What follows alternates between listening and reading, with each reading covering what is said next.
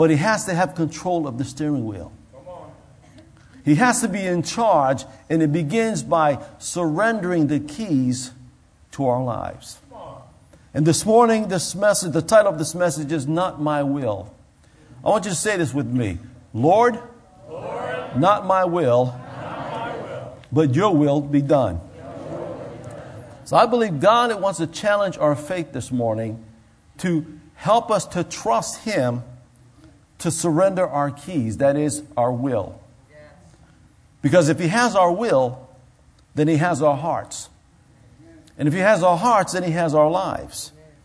And if He has our lives, then He has everything else our possessions, our families, our finances, our time, even our problems.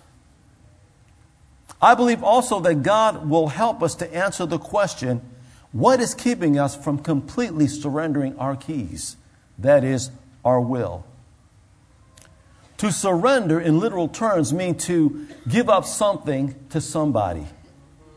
A good example of that is in World War II, when Japan finally surrendered to the United States, Japan sent one of their generals, or their high ranking generals, to meet with one of our U.S. generals for, to officially surrender.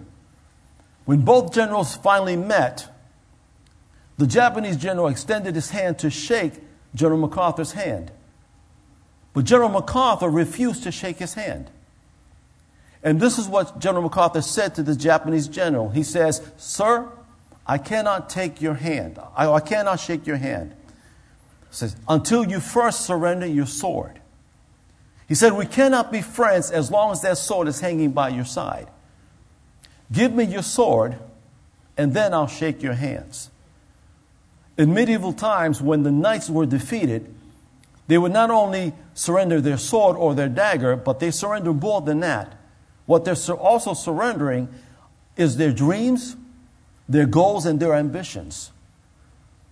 There are many of us here this morning that want to shake God's hand while still holding on to the sword. That is the sword of their will. Are you hearing me this morning? Along with their dreams, their goals, as well as their plans. But without surrendering your will, Fellowship and relationship with God can never be complete. You see, because there'll always be something missing, there'll always be something lacking. I like what Jesus says in Matthew 12 and verse 50. He says that if anyone does the will of my Father, he is my brother, my sister, and my mother. In other words, we're family. But surrendering means to give up or to part with something. And you know, when we think about that, we don't like to give up anything. I mean, let's be honest, we don't like giving up nothing. But when it comes to complete surrender, it, it requires giving up something to someone. Go to Mark chapter 10 and let's look at verse 21. A good example is a very familiar story about the rich young ruler. And the story begins where Jesus was on his way to Jerusalem until he met up with this young ruler. This young ruler sees him, recognizes him, and runs to Jesus. And he says, and he falls down to his knee and says, Jesus, good master, what must I do to inherit eternal life? And then Jesus says to him, Well, do you know the commandments? And he mentions some of the commandments, and, he's, and uh, the, the rich young ruler proudly says, Master, I've observed all of them. And then Jesus bursts his bubbles and we pick up in verse 21. Then Jesus, looking at him, loved him and said to him, One thing you lack. Go your way, sell whatever you have, and give to the poor, and you will have treasure in heaven. And come, take up the cross and follow me. So, as you can see, just keeping the commandment was not enough because Jesus said he was still lacking something. And when he heard those words of Jesus, he did not receive it very well because look at what he says in verse 22. But he was sad at this word, and he went sorrow and he went away sorrowful, for he had great possessions. What this young ruler lacked was a, the will to surrender. There are many Christians uh, like, just like this young ruler who seemed content with just obeying the commandments. And we have many Christians who are just content and satisfied with just the basis of Christianity. But yet, all the while, God is saying, you still lack one thing. Turn to your neighbor and ask him, What are you lacking? What I want you to see here is this this young ruler lacked one thing, and that one thing was enough to hinder his chances for inheriting eternal life. But understand this Jesus was not in, interested in his possessions, Jesus was only interested in the young ruler. Jesus has the ability to see who we really are. And therefore, he's able to target those areas in our lives that he knows will prevent him from having all of us. You see, Jesus wants all of us, not just a part of us. And that's so important to understand because sometimes we can think we can get away with just giving part of us when all he desires is all of us. And if there's something in our lives that is hindering that, God will point that out to us. That's what God will require of us.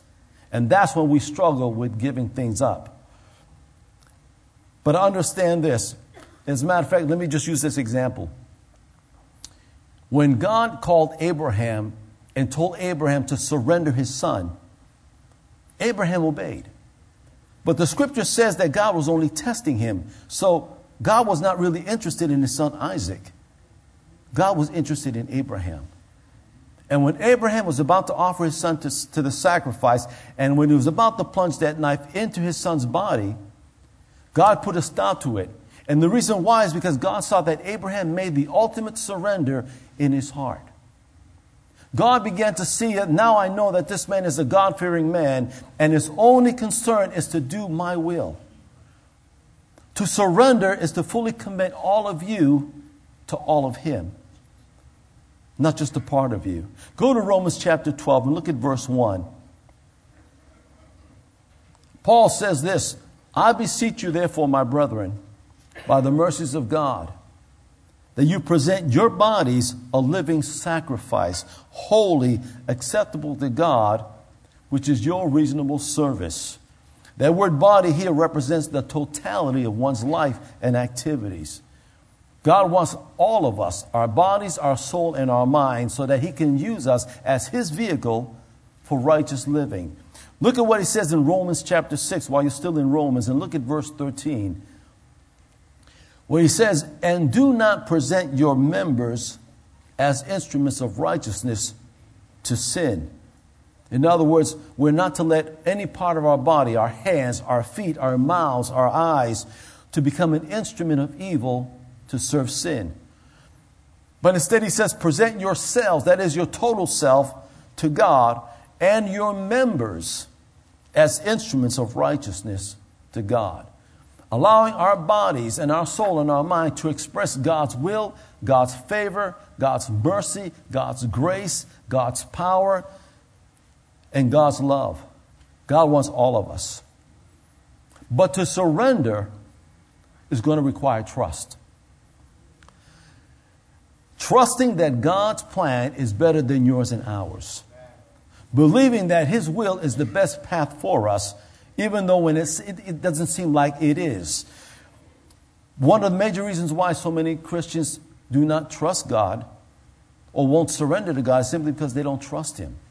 You know, there was a story, um, Pastor Tony Evans, who pastors a church in Dallas, Texas, he was sharing a story one time about his grandson, how at the end of every service, he would come running to the front of the church and get up on the stage and then jumps off the stage and his, and his grandfather catches him.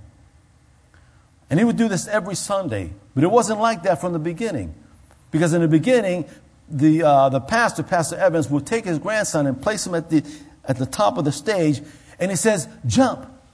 His, his grandson's named Jonathan II. He calls him J2. He said, Jump, J2.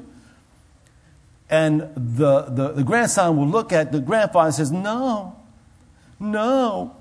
He said, jump, J2. No, I'm scared. J2, I got you. I'm right here. Jump. He says, No. And the reason why he wouldn't jump is because he didn't have complete trust in his grandfather. He loved his grandfather, But he didn't have the confidence that his, gra- that his grandfather had the ability to catch him, the ability to prevent him from falling to the floor. And so every Sunday, his grandfather would put him up on the stage and he would utter the words, Jump, JT, I got you. Jump, JT, I got you. Jump, JT, I got you. Until one day, JT was, or J2, got to the edge of the, of, of the, uh, of the, uh, the stage, and he got to the edge, and it looked like he was about to jump, and he looks down, and he, and he sort of feels his way out with his leg, and then all of a sudden he says, Come closer. You're too far. And when the grandfather drew near to his son, his grandson, and when his grandson saw that his grandfather was drawing near to him and got close enough, that's when he jumped.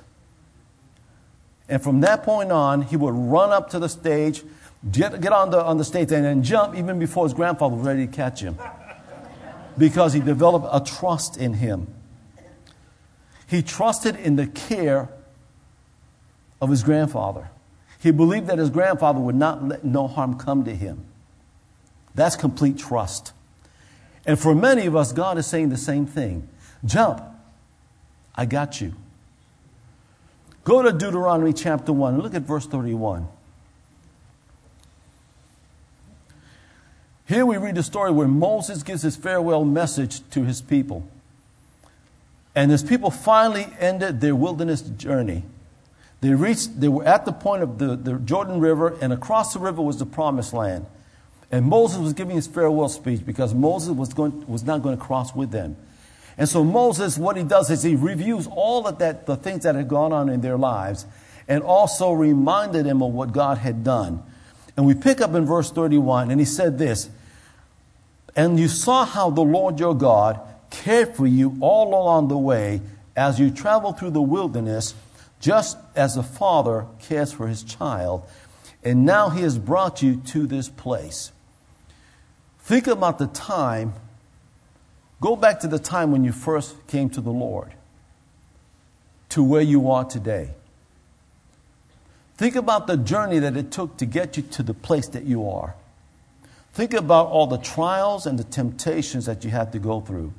Think about all the peaks and the valleys all the victories and the defeats, all the successes and failures that you had to go through just to get to the place where you are today.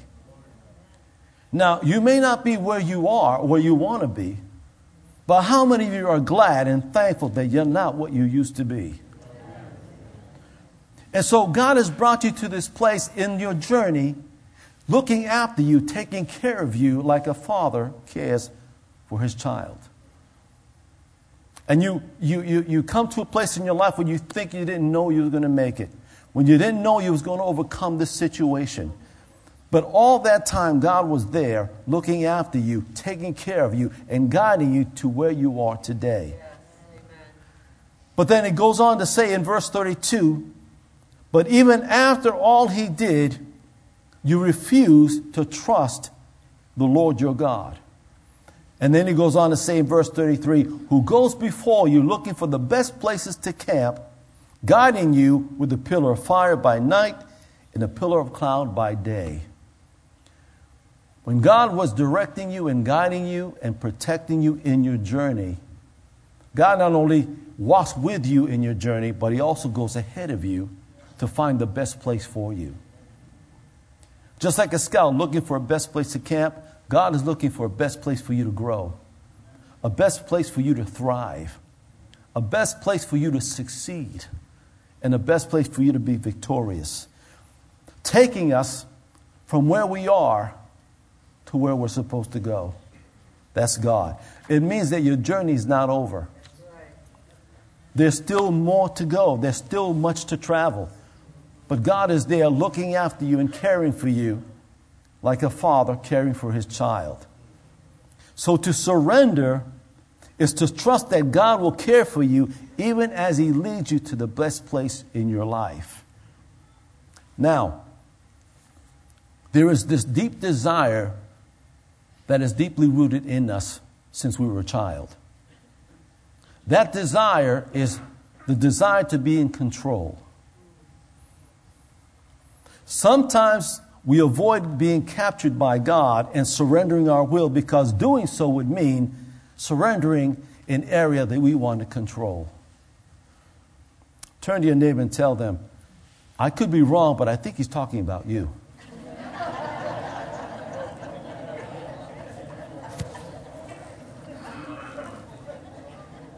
You see, we like to go our own way.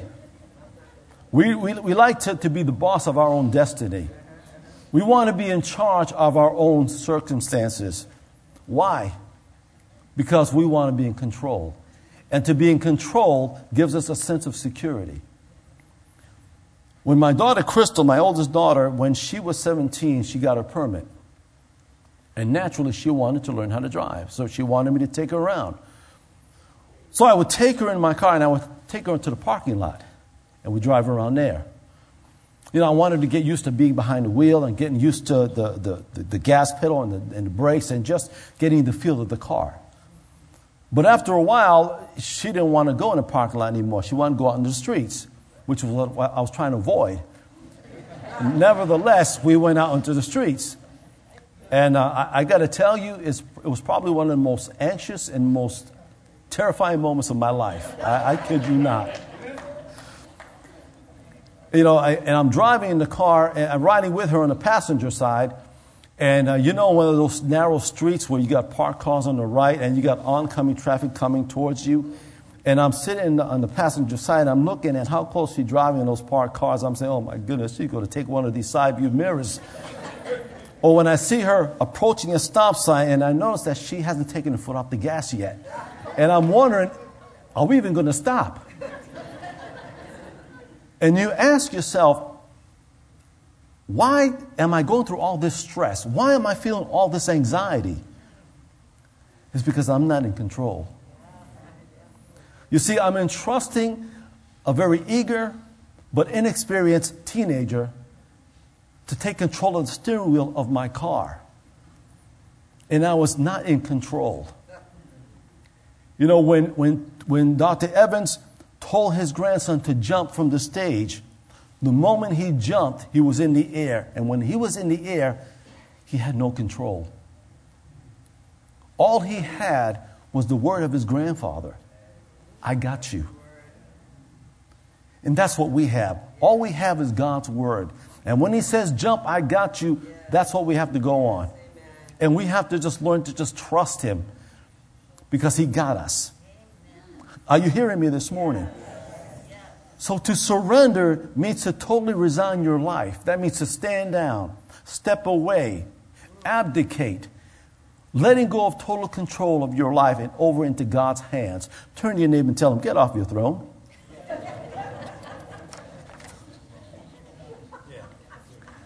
Jesus is the supreme example of surrender. Go with me to Luke chapter 14. Let's look at verse 32. Jesus was called to surrender his life to, to an undeserving world. And one day before his crucifixion, we read where he came to a place which was named Gethsemane, and he said to his disciples, Sit here while I pray. And he took Peter, James, and John with him, and he began to be troubled and deeply distressed. Verse 34. Then he said to them, My soul is exceedingly sorrowful, even to death. Stay here and watch. And then this is what Jesus prayed. He said, He went a little further in verse 35, and he fell to the ground, and he prayed that if it were possible, the hour might pass from him. And then in 36, verse 36, he said, Abba, Father, all things are possible for you. Listen to what he says. Take this cup from me. Nevertheless, not what I will, but you will.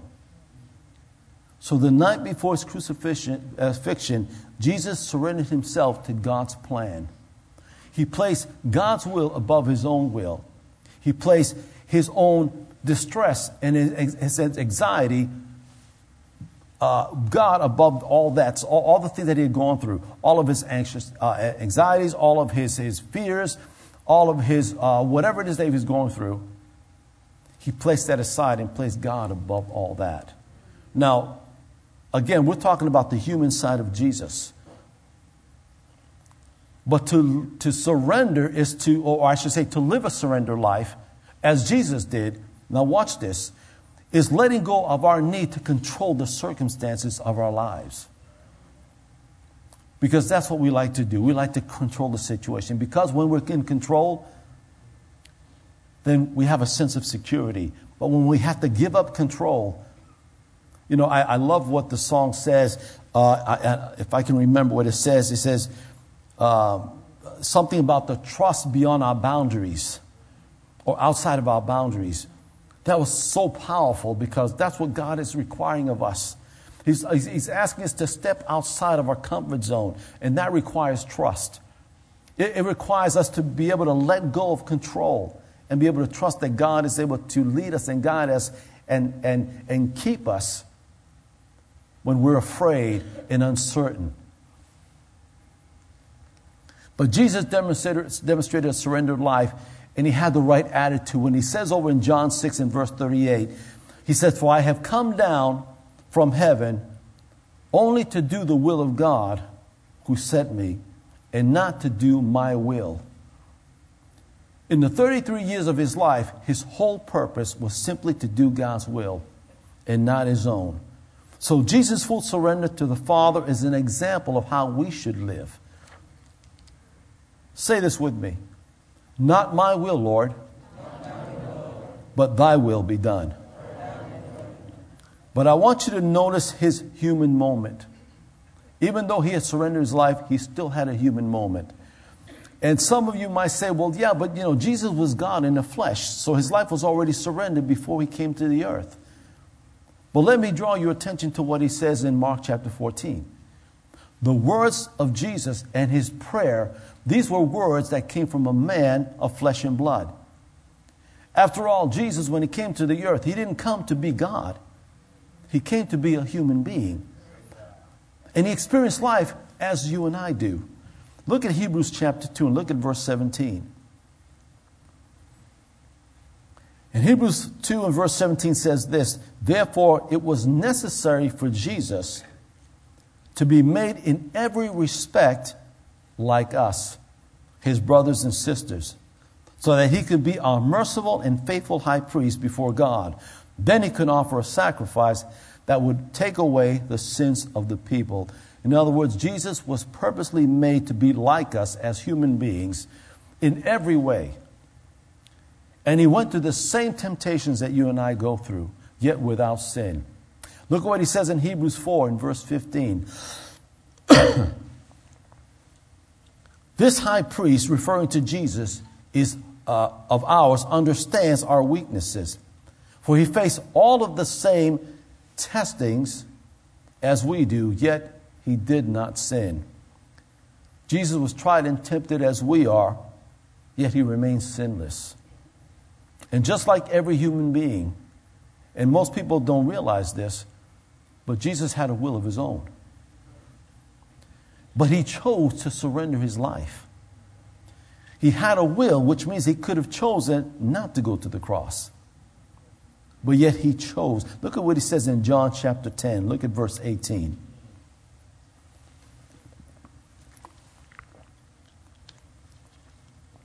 Verse 18 said, No one can take my life from me. I sacrifice it voluntarily, for I have the authority to lay it down when I want to. And also to take it up again, for this is what my Father has commanded. In other words, what Jesus was saying was that this act of surrendering was totally within his power. He says, I give up my life. I lay down my life. I don't lay down my life because some man told me to do it. No one takes my life from me. I choose to do it. God has given him the right and the privilege to lay down his life. But in the same breath, he also gave uh, Jesus the same power and privilege to choose to pass this cup and avoid the cross. Aren't you glad that Jesus chose to go to the cross? Amen. So God has given us God has given us the same right to make the same choices every day to choose to surrender or to choose not to surrender. No one is forced to yield their will to God. It is a choice that we must make on a daily basis.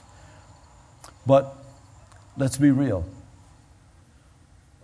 We know that to surrender is not easy. How many of you can testify to that? Can I get a witness here this morning? One of the hardest sentences in a Christian's life is when they say, Not my will, Lord, but you will be done. So to surrender will be a struggle for many of us. And that's because not many of us are willing to endure things that's going to inconvenience our flesh, even if it's for Jesus' sake.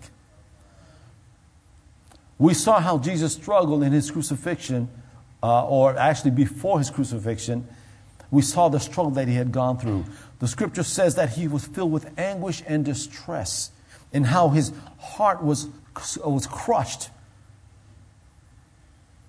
and you think about that, it says, but we're talking about Jesus. But Jesus had a human moment just like you and I have our human moments. As a matter of fact, every day of our life is a human moment. But just like God requires a surrender, and just like Jesus also was experiencing that painful experience of having to surrender his life, because understand this, Jesus did not want to go through the rejection. Jesus did not want to go through the separation. Jesus did not want to have to deal with the horrific suffering that he was about to endure. Yet he surrendered his life. But for us, it's, it's a struggle because many of us don't want to suffer that pain. And when I say pain, I'm not talking about physical pain, I'm talking about the pain of our flesh. It's painful to our flesh. But we think about Pastor Tony Evans' son, grandson when his grandfather was telling him to jump, imagine what was going on in his mind. He also was full of anxiety and fear because he didn't have trust. So surrendering your life is going to be a struggle. It's going to be a painful. It's going to be painful for our flesh. So let's be real. Let's not let's not pretend that's not, that's not going to happen. Nevertheless, it's a choice that we have. Jesus, the way he did it, even in his human wisdom and in human moments, he simply surrendered to a, to a God that is all knowing, all wise, and a God that he knew would take care of him. He simply put his trust. And you know, how many of you have ever had to put your trust in somebody and you begin to wonder in the back of your mind, should I trust this person? And you begin to question whether you should trust that person and then you trusted him and everything went well, right? Then how many of you trusted somebody and you wasn't sure that you should trust and you trusted that person and you wish that you didn't trust that person? But we're not talking about any person, we're talking about God. Jesus ended his prayer this way. He says, Not my will, but your will be done. Imagine if we wake up every morning saying those words. Lord, not my will, but your will be done. Those are words that God loves to hear. Now, there is a danger of being self sufficient. Now, self sufficiency can be a good thing. You know, you have a husband and a wife, both work, but the wife has worked longer hours than the husband, so the husband gets to come home a lot earlier than his wife. A self sufficient man or husband will not come home and sit around waiting for his wife to come home so that she can do the cooking. Right, ladies? No, a self sufficient man will pick up the kids from school, get the kids get situated, make sure they're doing their homework. Then he goes in the kitchen, prepares supper. And while his supper is being prepared, he might do a couple loads of laundry. He might straighten out the, the house a little bit. Sorry, husbands, I don't mean to set you up.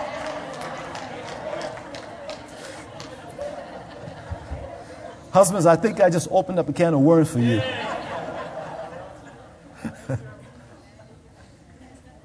but that's a self sufficient husband. And that's a good thing. But self sufficiency for a Christian can also be a bad thing. There was a story about this pastor who was sharing a story about how he doesn't like his wife when, uh, when she sends him to Home Depot to pick up something. And, and the main reason why he don't like going to Home Depot is because every time his wife sends him to buy something at Home Depot, he knows that there's something that he has to fix around the house himself.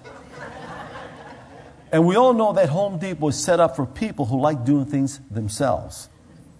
Okay, right?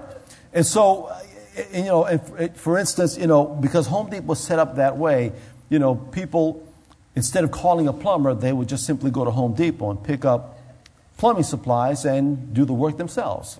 Instead of calling an electrician, they just simply go to Home Depot, buy electric, uh, electrical you know, appliances and stuff like that and uh, materials, and go home and do the electrical work themselves. But he doesn't like Home Depot because it meant he had something to do, he had work to be done.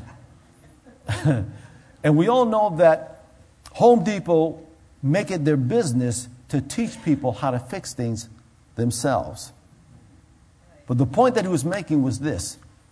He said that we have a lot, of, lot of Home Depot kind of Christians in the church today who like doing things themselves, who like being their own boss, who like being the captain of their own faith, who like to be the master of their own ship. Now, these kind of Christians, they, every once in a while, they might breathe a little prayer every once in a while, every now and then. But they're pretty much self sufficient people. And self sufficient people are more than just Home Depot kind of people. They're more like Burger King's type of, you know, type of people. You know, you know what I'm talking about. They want things their way. And so that's what we have. And family, this is exactly what Satan wants. If Satan can separate us and cause us to operate independently from God, then he's done his job. Look at Jeremiah chapter 17. Look at verses 5 and 6. Jeremiah here was wrote about what God said about uh, a people who rely on human strength. He says in uh, verse 5, This is what the Lord says Cursed are those who put their trust in mere humans, who rely on human strength and turn their heads from the Lord. Now, if Satan can convince us that we don't need God or that we may not need Him for everything, then He's done exactly what He wants us to do, dividing us and separating us from the Father. And look at what else He says in verse 6. These kind of people who rely on their own selves, their own strength, are like stunted shrubs in a desert with no hope for the future and they will live in the barren wilderness in an uninhabited, salty land. In other words, living apart from God is a life that trusts and relies on their own human reasoning and their own human strength. And that kind of life is a life that is unprofitable and unfruitful. To surrender our lives means to become totally dependent on God, just as Jesus was totally dependent on Him. Look at what the Bible says in John 5 and verse 19. Jesus says, I tell you the truth the Son can do nothing by himself, but he does only what he sees the Father doing, and whatever the Father does, the Son also does. So Jesus was also completely surrendered to the Lord.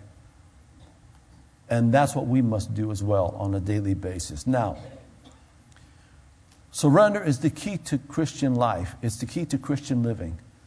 Let me ask you some questions, and I don't want to see a show of hands, but I want you to be able to answer those questions within yourself. But how many of you are concerned about what the future, holds for you? How many of you are concerned about tomorrow? How many of you are concerned about the future of your children, your teens in today's culture? How many of you are concerned about your retirement? Or how many of you are concerned about your health? Or maybe you're concerned about all of the above. Now, maybe you've answered some of these questions, but there's actually only one, one answer that will put an end to every worry, every fear, and every concern of all the things that I've asked you. And that is a complete surrender to the Lord. Are you hearing me this morning? Because when you surrender to an all knowing God, a wise God, that's who you need to place your trust in. That's who you need to put your life in. Because understand that there can be no peace or confidence in your lives until you've surrendered it to the Lord. Go to Proverbs chapter 3 and look at verse 24. When we surrender our lives to the Lord, it becomes a, pe- a place of peace and confidence. Proverbs chapter 3 and verse 24 says this When you lie down, you will not be afraid. Yes, you will lay down, and your sleep will be uh, sweet. Verse 25 Do not be afraid of sudden terror, nor of trouble from the wicked when it comes. Then in verse 26 For the Lord your God will be your confidence and will keep your foot from being caught. So, God's condition for our peace is based on our unconditional surrender to His will. There was this painting, it was a real vivid painting about a storm. When you look at that painting, you see the dark clouds, you see the waves crashing against the, the rocks violently, and it's so vivid. And when you look at that painting, you see turmoil. But in the corner of that painting, there, are, there, upon a rock, there are two white birds, and they were singing. Peace is where God's calm and God's tranquility overrules all of our concerns. You see, peace is the peace of God is beyond our understanding. God's peace is not the calm after the storm. God's peace is the calm within the storm. His peace is the calm within every turmoil. His peace is the calm within every insecurity, every uncertainty, every financial or family crisis. His peace is in the midst of the storm. I, I we, when, we, when we face storms on, on, a, on a daily uh, basis, the storms that we face in life, they're too heavy and, and, and too big for us to handle on our own. But we weren't meant to. Because we need to surrender all of our burdens, all of our cares to Him. Because then He's able to take not only all the things that concern us, all the things that worry us, but then He promised to exchange it with peace. Look at Isaiah chapter 32 and look at verse 18. Philippians chapter 6 and verse uh, uh 4, verse 6 says, Be anxious or worried for nothing, but in everything by prayer and supplication with thanksgiving making all of your requests made known to God. And then he promised a peace that passes all understanding that will keep our hearts in our minds. But look at verse 18 of, of Isaiah 32. He says, My people will dwell in a peaceful habitation, in secure dwellings, in a quiet resting place. Our peaceful habitation can be in the midst of a crisis. Think of the story about Jesus when he was on the boat with his disciples when he said, Let's go over to the other side. And as they were on their way to the other side, they hit a major storm. And there was all kinds of turmoil and chaos. The winds were blowing, the water, the waves were, were, were, were just rough, and, and the boat was being tossed to and fro, and water was crashing into the boat, and the disciples were running around in a panic. Does that sound familiar, anybody? And they were bailing out water as fast as they could because they were afraid that they were going to die. In the midst of all this chaos and turmoil, Jesus was fast asleep in the corner of the boat. He was in his peaceful habitation. He was in a secure dwelling. But it wasn't the boat, it was his God that he was relying on and trusting to get to the other side. That is our peaceful habitation. When we place God above everything else in our lives, everything that matters to us in this life and in the world will fall into place for us because all things work together for His good because we've surrendered it all to the Lord. We're putting our trust in the God that's going to help us get through whatever it is that we're going through in life. And He's going to be with us and care for us like a father cares for his child. And He's going to prepare a place for us that we can thrive and succeed because God loves us. Are you hearing me this morning? Let's pray. Father, we thank you so much for the words of encouragement today, Lord God. Even though, Lord, when we think about surrendering our lives, Lord God, that is a scary thing. It is a scary proposition, but Father God, you would not require it of us if you didn't have something in store for us, if you weren't willing to protect us, if you weren't willing to carry us through, Father God. And so, Father, today, we acknowledge and declare before you that we surrender all to you. Our lives, our possessions, our careers. Well, Lord, we, we, we, we surrender our children, our marriage. Lord, we surrender it all to you right now. Every circumstances in our lives, we bring it to you right now. Every worry and concern that we have, Lord, we're going to surrender it to you right now. And Lord, we thank you that we're going to place our trust in you. Because when you say jump, I know that you got us. And so, Father, we thank you. We honor you today, Father God. We thank you for the words that were spoken. We thank you for encouraging us. We thank you for building up our faith and helping us to understand what it is and where we need to surrender our lives to you, Lord God. And so, Lord, for this we thank you and we praise you right now in Jesus' name. While we're in the spirit of worship